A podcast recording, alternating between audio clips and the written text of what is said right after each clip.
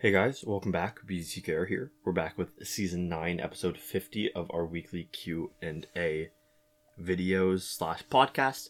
If you're on the video, you can check out the links in the description to access this on. See, I w- always want to say all the major podcasting platforms, Are but I don't all? know how many there are. Mm. Um, and so it's it's some of the major podcasting platforms. It's like all the ones that I'm aware of, uh, but I have no clue if there are more. How and that how does that relate to theory of mind? Because part of me is thinking everybody should know what you're thinking, because they can imagine who you, being you, and then thinking, okay, so now I know the ones that he knows. It's like when somebody Yeah. asks you, oh, if um, where do I know you from? Mhm.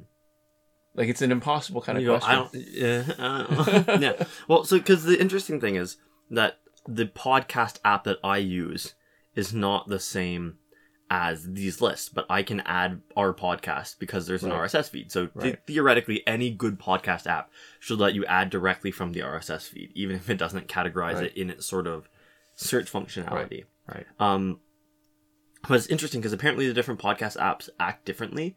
And one thing that I heard from one podcast that I listened to, um, Behind the Bastards with Robert Evans, Yep. is that there's actually um, people were having issues where they were hearing edits happen in different places. And so the actual audio file that was going out, there were parts that were supposed to have been cut or whatever else, and there was weird audio stuff happening Right. Right. which is interesting because um I don't know if you know their workflow involves them actually editing the podcast in sort of their RSS, right? And that the file is somehow uploaded and then modified in the actual like feed. It seems like it's possible only because you know, like say you, when we upload a video to YouTube, there's Yeah. editing features. I've never taken advantage of it because it always seems so cumbersome and it would take much longer. yeah. It's interesting. And the other thing is that you can also do ads that like update sort of in a smart Right, way. right. So there's like you can sell somebody an ad campaign For, like, time period. So Yeah. it's only good for you can certain either period. sell them for like the next 10 episodes I do, I'm going to do that and they're in there forever. Or you can do it for the next month. I'm going to live edit your, you know, little clip of audio into all of Right. my episodes. Right. So there's a lot about it that I don't really know, right? And that I don't really get. But anyways, it's available on a lot of podcasting platforms. Mm, mm. Um, yeah. So, so this is the where we bounce off each other a little bit because you talk about s- sort of the podcast aspect and why it's good to listen to it, and, Yeah. and not that you need to sell it up because people were asking us for it.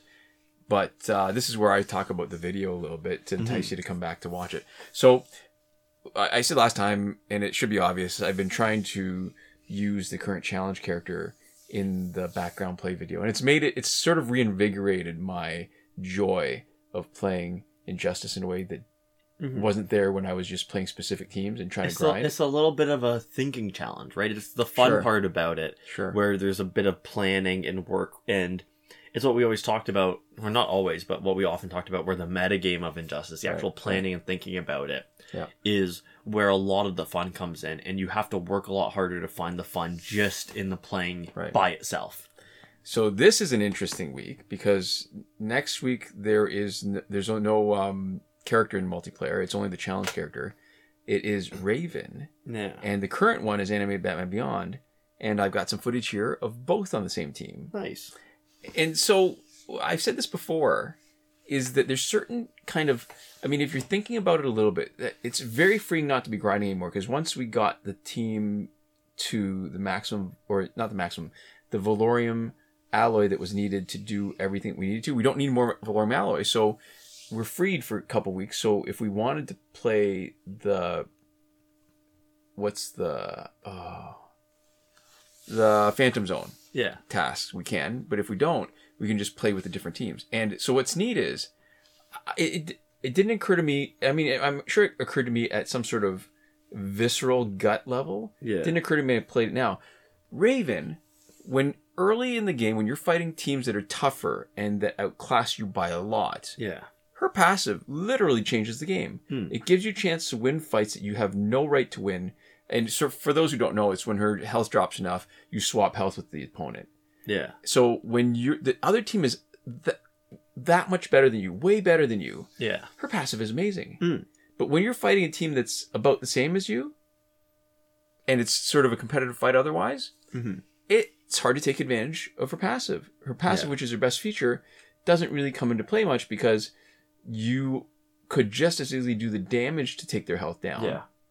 And the time So that it takes a lot better in unbalanced fights. it's a lot better in an unbalanced fight where you're the the underdog. Yeah. It's a balancing. It's a it brings you up. Oh gosh, it's the idea of positive versus negative feedback loops, kind of. Where in games there's ideas of if you are good and you're playing well, Yeah. you're rewarded for positive play with better stuff. Yeah. Uh, so You just get better. You just get better in a snowball. So it's the, it's the difference between online and offline play, where Mhm. online play is a positive feedback loop, where the better you play, you get more specials, and you're dealing more damage, and you're taking less damage. Right. So when you're playing better, everything is working sort of Oh. all together to make it easier. Whereas in offline play, when you were dealing more basic damage, they Yeah. are generating more power. And the Okay. power is sort of a balancing factor that makes it easier for somebody to come back. Right. Mhm. And it's the opposite of Batman Beyond's, not Batman Beyond, sorry, Blackest Night Batman's, where he does more damage Yeah. the more, the less health somebody has. hmm So it just gets faster. Mhm. It gets easier the weaker they get. This is the opposite. Yeah. It gets, her passive is better the stronger they are. Yeah. That's funny. Yeah. That's like it. Oh, all right. So it's weird. So again, I'm sure that this is not earth shattering or just Yeah. a revelation, but if you are early to the game, the upcoming challenge for Raven should probably be the single most important thing. It, in my mind, I knew that I, intellectually, Yeah. I knew that she was becoming less relevant to us, and I didn't enjoy putting her on teams. But it wasn't as clear why. It, it just never occurred to me why. And I think maybe what I need to do now is to start. This is not the team, and this is not the way I'm playing it. But I should set up a team where I don't care about using her passive, Yeah. and I should just, you know, how you highlighting a, uh, a character. It's typically to just use them as the special specialist and Yeah. give them attention to a master. Okay, Yeah. I should just do that. Yeah. because there's other characters I played without taking advantage of the passive, but I, I, one thing that was keeping holding me back from this yeah. was my memory of her being so important when we first got her Mhm. and how good she is in Survivor Yeah. to take down some of the late stage people who have uh, like hundreds Yeah. of thousands of you health. Were, you were anchored in your first perception of her. right. That's why. So this is like a psychology thing. Uh, the, the sort of first thing you're given, there's an anchoring effect Right. where you're sort of setting up the range, and so that's why when you're negotiating, Yes. um, the first number you give somebody will change what they're willing to pay for a product. Right. And so if somebody else comes to you with a high initial offer, and that's why in so many of those you talk about, um, you know, stores where haggling is really accepted, Right. right? And they say this is the price, but for you this. That's why you can see something that's like ninety percent off, right? And you go, oh, Mhm. the price is supposed to be two hundred dollars, Mhm. but I'm getting it for twenty bucks. And even if the like you only would have paid, you know, fifteen dollars for it if you hadn't seen the price tag Right. the ninety percent off matters. Um, and even if it's not believable, that's the interesting thing is that even if the first number is ridiculous, if you give somebody a ridiculous number, I don't know Yeah. how like out in the middle of nowhere, like you know, like this costs three billion dollars or whatever, Right, right, right. I'm sure there's some level where it doesn't work, but they've found that even when you give a number that is absolutely not reasonable, it still increases slightly but Yeah. noticeably the amount that people are willing to pay for a thing. Yeah. Yeah. So you had this idea in your head of her being super ridiculously important and her passive being critical and everything else. And it was justified at the Yeah. time. It was totally. And so because that's the sort of your Yeah. anchoring point in your head, Yep. now when she's different, you're still thinking about that initial anchor point. Yeah. And so even if she's better than, you know, a lot of other characters that you use the exact same way, you don't want to use her that way because the anchoring point in your head is something different. And Right. she's already better than, you know, whatever she'd be now to you. Right. Right. Yeah. Right. What's funny is that after playing her again more recently, one place where she really shines Mm. is against another Raven Prime. Mm, interesting. Oh, when you bring back down, and forth. you swap out all your health swaps, and I think you end up with nothing, or I can't remember because it just it just whacks back and forth. I think if you get well, them down depends to on who first, starts it. Yeah. yeah, then you can end up. Yeah, it, it's it was kind of ridiculous how fun it was, and it just totally neutralizes the opponent's Raven. That's a little goofy. It is. Yeah. So when I get to, to playing it some more, I think I'm going to try it and then swap out. But I'll tell you what else I've gotten a bit better, greater appreciation for, and I think my appreciation for her was already better than most people who do all those tier lists. Hawk Girl, Mm. Hawk Girl. Even if you don't need to swap out fast, you always benefit from being able to have the option when you need to. Mhm. And because the cooldown period is so short, you almost always can swap out when you want. hmm It's just- behind behind every team that relies on people swapping in and out a lot, there's a hawk girl. Yeah. It is. It's it's Yeah. it's it's kind of spectacular, and I think that people are just. I this is going to be a maybe unpopular opinion. Mhm. I think people are just getting it wrong. If people have a tier list that does not have Hawk Girl at the top or Yeah. near the top, I think they're they're uh, sort of selling her short. she sets up other people for slam dunks, and so Yeah. she doesn't seem as good by herself. But yeah, yeah, there, I don't know that there's any other team passive that's nearly as powerful as that. Hmm. okay. I mean, there's lots that are, or sorry, m- more powerful than that. Um, oh, I also want to point out, just to anchor this in the time, Happy Valentine's Day to everybody. Yeah. Uh, if you celebrate it, it's a funny kind of holiday. Well, it's not religious, so it's saying if you celebrate it, I think. Well, no, because let's say you don't. Let's say you resent the idea that corporations have created s- some event in order to have you buy and sell more stuff, or Yeah. sorry, buy more stuff they're selling. Mhm. Then, but if you if you take it in the in its sort of way as just a, a chance to, you know, it's like yay Thursday, like just a Yeah. chance to just it's a, celebrate it's stuff. A, it's maybe as a reminder to be mindful and uh, put effort into your relationships yeah, maybe that's uh, it. or, or romantic relationships. I think it can Well- be. Well, because it's funny because when you say it like that, there's a pressure. I, I remember. All right, so I don't know if I've Yeah. told you the story about my mom, but way back in the day, Yeah. and you know, it, Christmas comes around, Yeah. and we would have we would just uh, sh- give presents and stuff. We didn't have a lot of money, so we would just Mm-hmm. Yeah. do something that was, you know, in retrospect was probably not great, but it was something. Mhm. You make the effort, and my mom would say, "Oh, it doesn't matter what it is. You know, it, it as long as you're." Uh, kind to me every day or good to me yeah, and Yeah. it was just it felt like it was just such a Mhm. a crappy thing to say in retrospect. Sorry, Yeah. mom. Um, but I still remember that because that was just it. Just felt I knew it wasn't quite right at the time, but I Yeah. couldn't figure out exactly why, and I know Mhm. why because it, it's just yeah. Anyways, That's that's a little funny. it is. There was also my friend got an email marketing from Red Lobster, and the ad copy was so ridiculous. It was a Valentine's Day ad copy, yeah. but it was for like Galentine's Day. Oh, that's um, like from Parks and Rec. Yeah, but also I think it's like a, it, it was a thing before that, and Oh, was it? I don't. I think so. I don't know. if Parks and Rec was the thing that popularized. I think it was. It, that was a Yeah. hilarious thing. I think so. I don't know that it existed before that. Well, you know, there's like uh Friendsgiving and Yeah. uh Galentine's Day. But it was like a Galentine's Day thing where they're like it's lobster fest. Uh and you know, come with your gal pals and like drink mimosas and we have like a million lobster things like get like, you know, get your like uh best like Galentine's outfit on. It's gonna be like a day like no other and come down for unlimited cheddar bay biscuits. Treat yourself. And so there was something um incredible and very funny um about them being like happy valentine's day come with your girlfriends to red lobster for biscuits that felt so specific Yeah. um and it felt a little like you know and i know that it's all arbitrary right it feels a little bit like how kfc in japan managed to successfully brand themselves as the christmas dinner oh, you were telling me about that once. I remember that.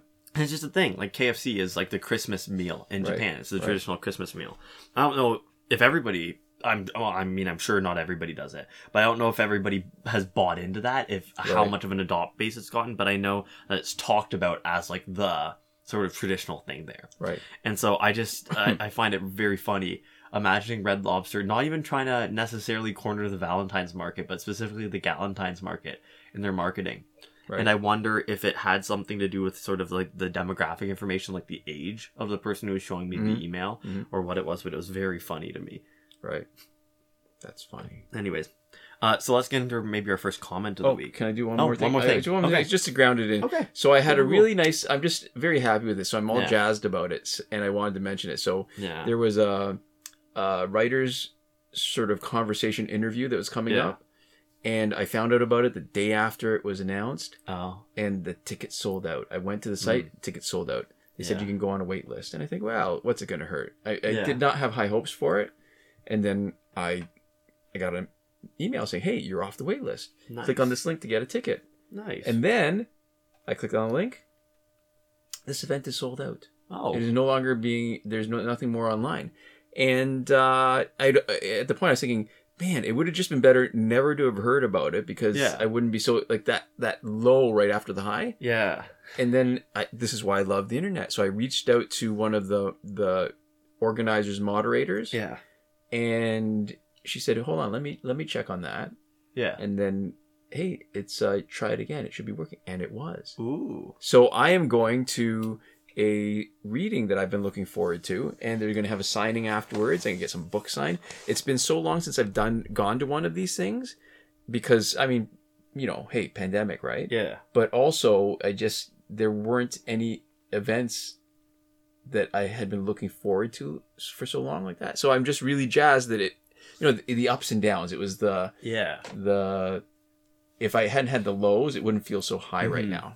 Yeah. So I'm, I'm really happy about okay. that. Well, I, I almost want to say congratulations. Yes, thank you. Yeah. Uh, but, anyways, our, our first uh, comment this week comes from Cameron107. And this is kind of the back and forth that we've been having, uh, where we talk a little bit, at least a little bit each week. So the context was this is the next bit of the conversation about homelessness and how sympathy sometimes is contingent upon people being blameless. Or at least a conversation we'll have about people is whether or not they deserve it. Yes. And so, and we talked about how, you know, on a fundamental level, who cares?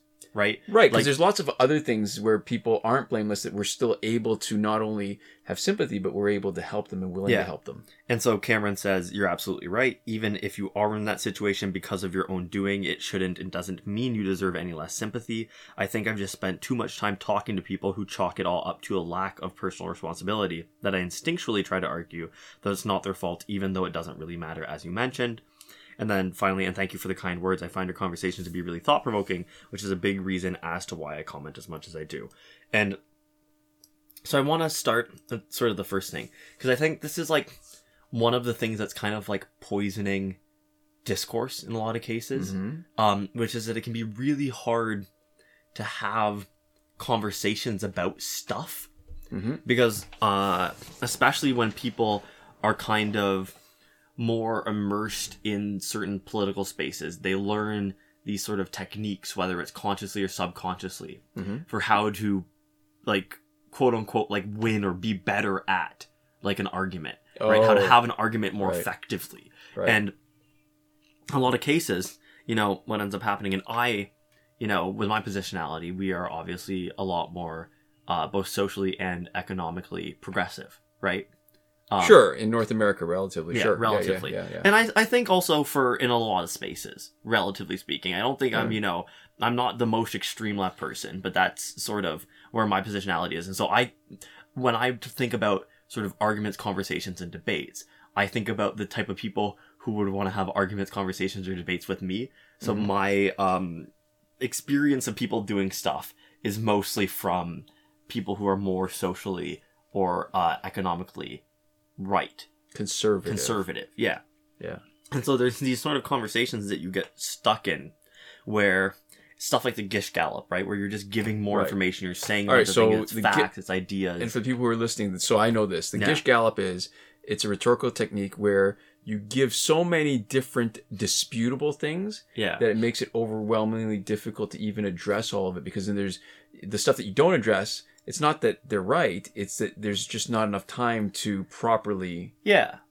dispute it to show, hey, this is why this is untrue, this is untrue, this is untrue, Mhm. and the it's the strategy is just to overwhelm your opponent with just so much junk. Yeah, and then when people sort of leave that conversation, and I I think a lot of times these debates and conversations and arguments happen um, for sort of the personal satisfaction of the people having them, of feeling like they were right and that they Yeah. won. Of winning, And then if they happen in a public forum, a lot of times they happen for the benefit of people listening. right? more okay. than for like That- coming to a new conclusion. That- absolutely, that's a great point because a lot of times it's performative. Yeah. You're not doing it to convince the person you're arguing against. You're doing it for the people who are watching who might be potentially convinced yeah. by the performance that you're giving. Mhm. And so you can sort of leave either thinking I said all these things and, you know, there's all these things that you didn't respond to, right? So I keep all of these. If you didn't respond to them, then I can keep these as, you know, true in my heart that you Yeah. didn't have a response to them. Or if, you know, somebody's walking away from it, it goes, you know, maybe, you know, you proved one or two of the things I said to be wrong. But some this other person's head is full of facts, right? Or things that feel like information. Mhm. And if they believe, you know, one or two of them, then that's a win. I've put something in their head. If they say a lot of what they said was wrong, but I think this Hmm. one thing might be right, then that's still sort of moving the needle a little towards your side, Right. unless you know that person comes away from the conversation thinking you just look like like a fool who's just spouting off like a bunch of random stuff. And so I think you know it can be really hard, and I think you know I'm not saying I'm immune to this either, right? I think on some level, when there's somebody, when I hear somebody who who is saying something that feels so obviously intrinsically wrong to me, Yeah. I don't really think I'm going to convince that person. Sometimes I just kind of want to have a fight with them. I go, oh, "You're wrong, though, right? Like oh, you're Oh, so like that- wrong." It's like though. the XKCD. It's hey, it's time for bed. I can't. There's somebody wrong on the internet. Yeah. Yeah, where there's there's a certain sort of like there's a thing in my lizard brain and I know it's not helpful to me. I'm not going to Yeah. convince them. Yeah. I'm either going to feel bad about the conversation if I found Yeah. it frustrating or I'm Yeah. going to feel good about it in like kind of like a not useful or in probably not a great way. I'm going to unhealthy. like a, like a like a moral superiority way where I'm like I beat you. I proved that you were wrong, even though the other person walks away from that conversation going, "That guy just talked too much," and I don't. That guy's totally ridiculous, yeah. right? And they're even less likely to uh, endorse that opinion, like come around to that opinion because of their association with their interaction with you. yeah, Yeah. because the the thing is that like Yeah. I kind of it's like that when we talk about that like righteous anger Yes. because I think even if I'm right in that situation, it's unfortunate because you can still be a jerk even if you're right, Right. and even if you're arguing for you know being more compassionate, even if you're arguing for supporting sort of your your your fellow person, yeah. right? Yeah. You can still be a jerk when you're having Yeah. that conversation It's true. right um it's you, you can't you can't excuse anything because you know that person is arguing against like the rights of trans people and i'm arguing for the rights of trans people there's a clear moral high ground there but you know it doesn't mean that you can just say anything and you can just say screw you and then you know Right. whatever Right. and so i think there's something. There's a principle that's more important than just winning, right? Sometimes, Yeah. If if there is, if it's a- really odious kind of opinion, Yeah. whether it's something that's racist, something that's whatever kind of prejudice, yeah there is a higher sort of moral Mhm. goal to actually convince Mhm. people so that our world can be a little bit more be- uh, a little bit more tolerant a little better place yeah so and you know that intellectually in your Yeah. in your not lizard brain Mhm. you know that but yeah, And and I will say that you know I'm talking about myself in these conversations. If Sure. there's like a trans person who's having a conversation with somebody who is using rhetoric that is used to like dehumanize them to strip them of their rights, that Right. person is allowed to be as mad as they want. There's Right. no sort of moral low ground for them just going off on that person. right Um, you know, agreed totally agreed because I I don't get to police you know when somebody is actively being harmed by Right. somebody else in the when rhetoric. it's their existence Yeah. whether it's it's a sexist or a racist when people Mhm. are arguing a point that is literally yeah, harmful and dangerous yeah, to your life yeah.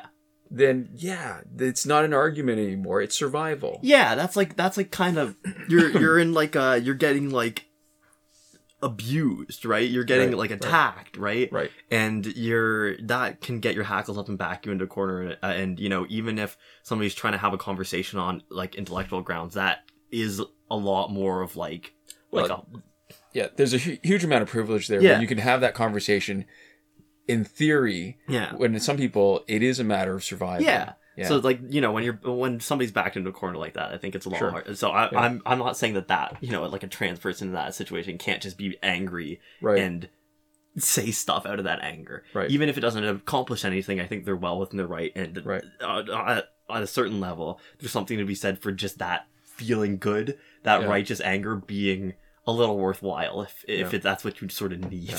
in that Oh, moment. for sure. But my, my sort of larger point with this is that I think it's uh unfortunate, right? So like Cameron's having this argument and the you're you already have in your head, right? This is the type of person who's going to disagree with me. This is the argument that I need to make. This is Right. sort of the way I need to be. And so that like the way that people like are kind of in your head a little bit that Yeah. you're having a discussion on their terms right. even when they're not there. Right, right.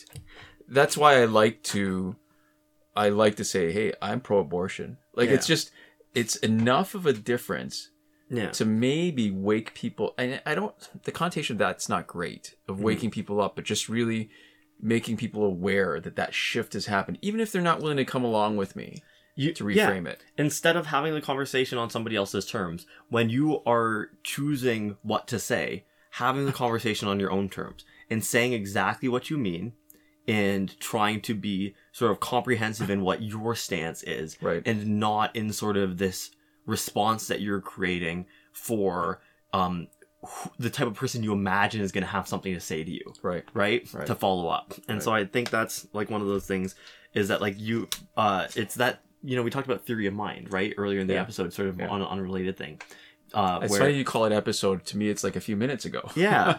Yeah, Just a few minutes ago.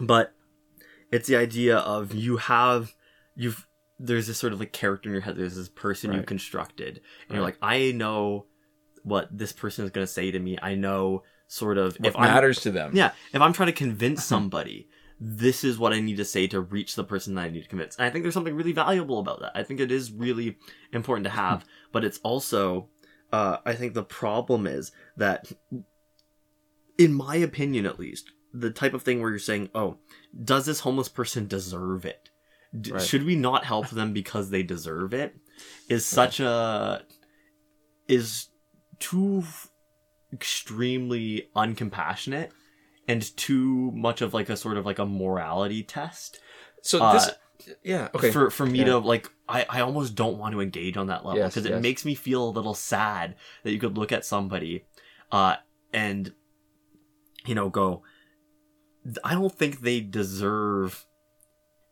decent Right, right.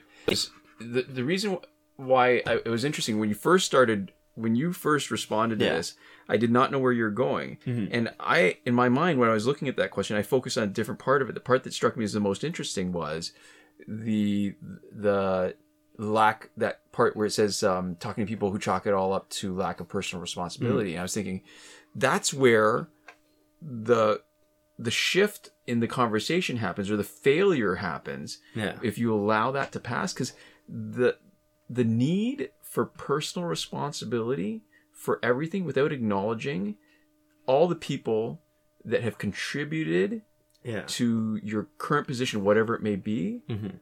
is it's a weird sort of short-sightedness yeah. because whether you're talking about people who are i'm going to do air quotes right now self-made yeah uh, millionaires or whatever. What they're ignoring is that all that tax money that went into creating the communication systems and the transportation systems Yeah. and whatever else it was that made your business possible.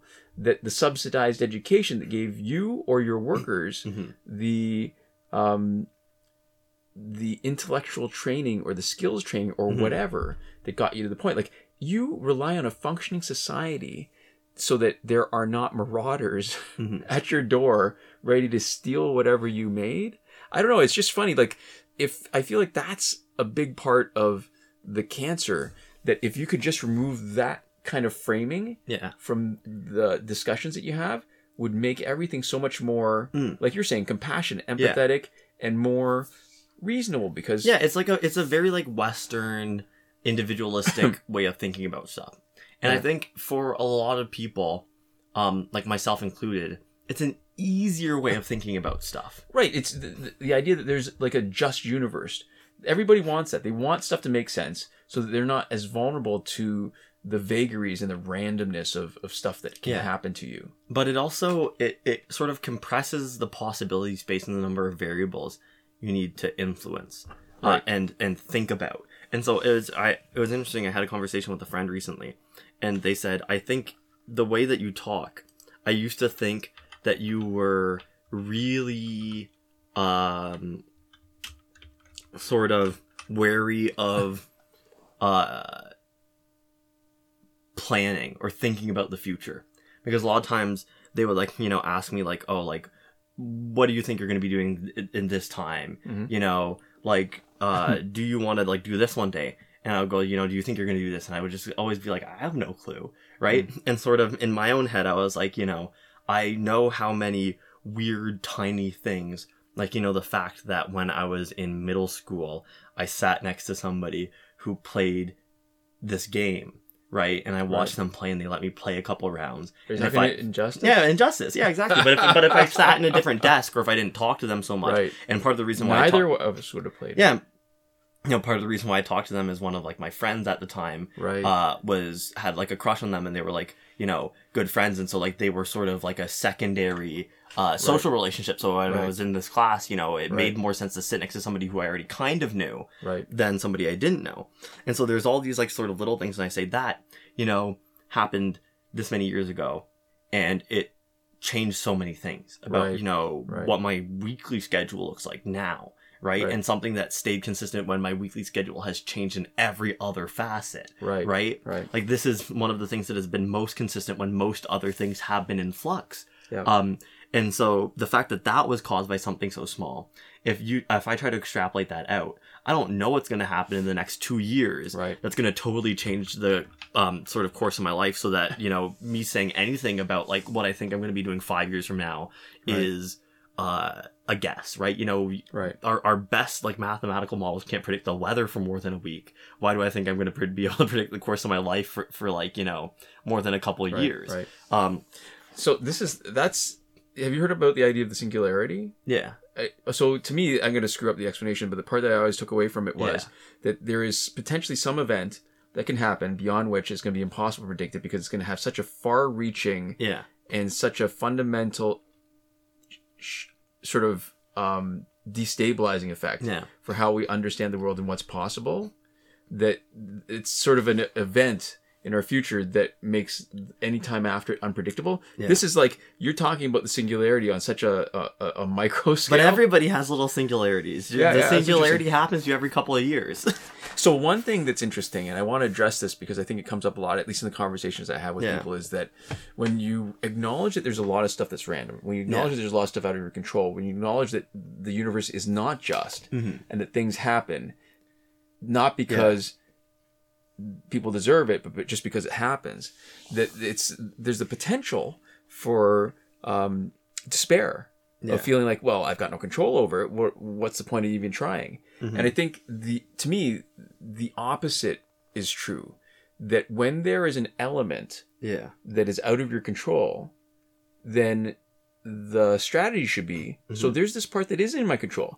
I'm going to control the heck out of it. I'm going to do as much as I can to make sure that this part that is under my control, that's my responsibility, I'm going to make sure that I do as best as I can that that part is done right. Mhm. And if anything, it gives me sort of motivation to make sure that I take care of this stuff because there's going to be so much more that's out of my control. Mhm. Yeah. Yeah. Interesting. So before we move on, I want to say one last thing. Um, I everything that we're talking about now, singularity and sort of predicting stuff in the future. Yeah. Uh, I've been thinking about sort of how I feel about AI for a while now, Right. uh, and I have complicated feelings about it that I don't think are suited for the amount of time that we have left. Right. Okay. I don't know exactly how I feel about it. I haven't really worked through it, but there, I watched a really sort of exceptional video uh, from the YouTuber Tom Scott recently called "I Tried Using AI. It Scared Me." Yeah. um and i like his opinion a lot i again i i i watched it recently and like i think it's important to even when there are people that you really tend to like the opinions of and agree with broadly like tom Mhm. scott to like sort of think critically about how you feel about sort of information and, and takes and opinions that they share Yeah. uh, critically before I say too much about it. So I will say that it felt very uh, emotionally instantly appealing to me. Mhm. And I really liked, I, I've heard a lot of opinions about AI, and I, a lot of them have felt really sort of capitalistic, sensationalized, sort of like tech broy to me Right. and this one felt really balanced and interesting and cool. And so, Tom Scott, it, it's I tried using AI, it scared me is the name of the video, Right. and I think it's really worth watching. And he kind of talks about that same thing where um, about technology development being on a curve, right? Mhm. Where there's an introduction of a new technology. There's a huge amount, like a huge explosion of its utility and Uh, usefulness I when think it becomes big this. enough. Okay, yeah, I think. And then it this. levels off at some point. And the thing, that his sort of Sometimes it takes a swing in the opposite direction before it comes back up yeah, and levels but off. sort of his overarching thesis is that he doesn't know where we are in the curve with AI, and so that's Right. why it's sort of scary. There's this unknown, right? We might be near the end of what it could be, and we might be near the start. We might be in the middle, and all those mean very different things for what the future is Right, going to look like right, right. um, based off of the, sort of the future utility of these tools. Um, And I think that uh, one of the reasons why I like that opinion so much is because there's I think there's a lot of people when you talk about tech and you talk about things like singularity, um, about looking towards the future and prognosticating, predicting Mhm. one reality. And so a lot of the people talking about AI right now are talking about sort of the one reality where it can replace most human labor, where it's going to do all of these things, where we know that we're on the path now to that. Yeah, yeah. And so I think why I really like Tom Scott's opinion is because it's a fundamentally couched one. It's one that's fundamentally based off of the fact that we don't know what the future will hold. And it can acknowledge the potential of the future without um, taking it for granted or taking it as inevitable, right? Uh, and it is based off of sort of a healthy dose of um, belief in the potential of this technology with like sort of skepticism um, and waiting to see what actually happens instead of just making these sort of really wild, grand predictions about what definitely is going to happen, like the future Right. that we are going to be moving Right. into. Right. And so I think that that also sort of helped me think about how you know with these conversations that you know I just talked about having with like my friend about right. being able to predict the future, how I like to think about the world in the future. And I think it can, I think I'm the type of person who fundamentally wants to view things with both uh, hope and positivity, hopefully, but then also a healthy amount of sort of Skepticism. skepticism, but also just awareness of the limitations of sort of my brain as like a machine to predict the future, Mhm. right? Uh, as like an imperfect machine, or even if I have plans and goals and wants that I think are achievable, that's different from being there. And, you know, having a goal for something is not the same as knowing that it's going to happen. Right. Yeah. Right. I mean, the the cliche is you, you hope for the best and prepare for the worst. Yeah. That sort of captures a little bit of that. Yeah. The broadness of the possibilities. Mhm. Yeah. So I don't even know. We got really off topic here. But I guess so. I feel like it, it's sort of really on point. It was a it was a good comment, and I think it touches on so many different things that we were trying to, at least maybe try to wrap our heads around a little. Yeah, and I guess if there's there's one tip, I, I think I've also had conversations with some of my friends recently where we've had conversations about politics and things, and I uh, have felt at least a little bit less pressure to be correct. I, you know, when especially it, and it's Mm. easy when you're sharing opinions with your friends and people who you inherently have trust with Right. where you can share an opinion and there's sort of like the the layered um levels of like how right you need to be or if you're like sharing an opinion on social media i want to be pretty confident that i have done my research and thought about it and that i've worked through my thoughts before i say something for the first time Right. that's why here, uh, you know, I, I will try to say I need to think about this more. I don't know. I, I try not to make sort of big conclusive statements about stuff that I haven't had time to percolate because I'm Right. putting this out into the world, even if it's not associated with my name. Right. Uh, and then you sort of can step down layers to, you know, the and at the sort of lowest level is people who you are close enough with that you can be really wrong about something and you can even say some things that might be uh potentially damaging like bad things Right, right, you can you can have thoughts or opinions or beliefs that are kind of crappy Mhm. um and you can work through them with that person right. and be wrong and have your mind change and stuff. And so I think that that's uh and you know with the conversation we just had talking about like you know personal responsibility and everything. I think Yeah. that's something that's really important.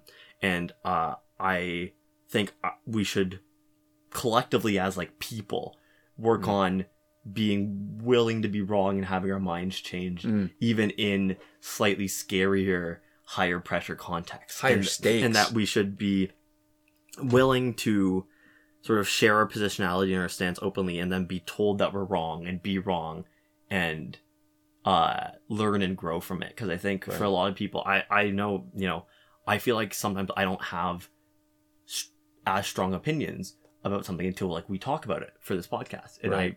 i it helps coalesce and crystallize how i actually feel It Uh, helps temper it. yeah I like that idea because it's like a sword that you're beating into, you're putting under heat, Yeah. and you're tempering it by. Is that the word? Is it maybe that's not even the right word, but in my mind I connect it where you're beating it and you're you're hardening it, and then you're cooling it and then heating it, and you're just sort of shaping Yeah. it.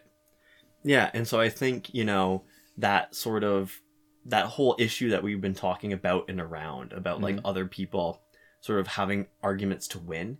Yeah, I think we we would all do a lot better if we come with a to conversation with a little bit of intellectual humility and being more willing to be wrong. And I think some people are very willing to be wrong. I'm saying this because this is something I know I need to do, um, Mm. and I am hoping that I am not uh, alone in this, and that I'm not just the worst person at admitting I'm wrong.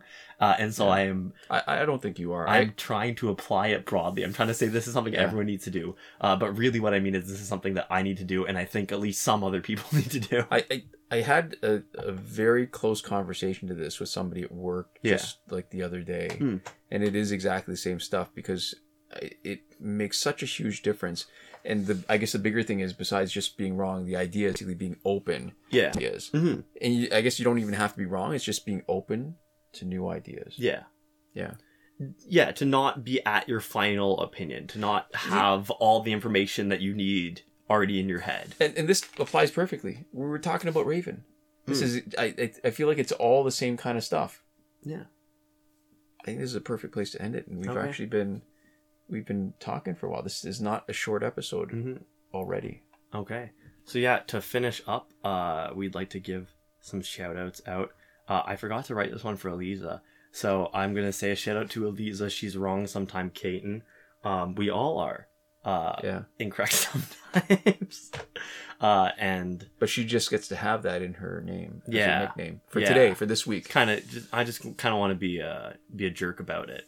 You're wrong sometimes. Anyways, whatever. Uh, we'd also like to give. You a, might be wrong right now I too. might be wrong about that. Maybe she's never wrong. I'd like to give. Uh, we'd also like to give a huge thank you to our patrons who are potentially wrong sometimes, but definitely not wrong about the decision to support us. Oh, that's good. Nice. uh, yeah, That was smooth. I'm really. I'm selling it. that, that You that's could you could make the right choice and give us money today. uh, a huge thank you to Corey Ashcraft supporting set the top tier last word, and Michael DeVries, Irvin Ruiz, Hoshi127, and Drew Chapman supporting us on the credited level, and all the generous people who have been giving us support during the pandemic. Mm-hmm.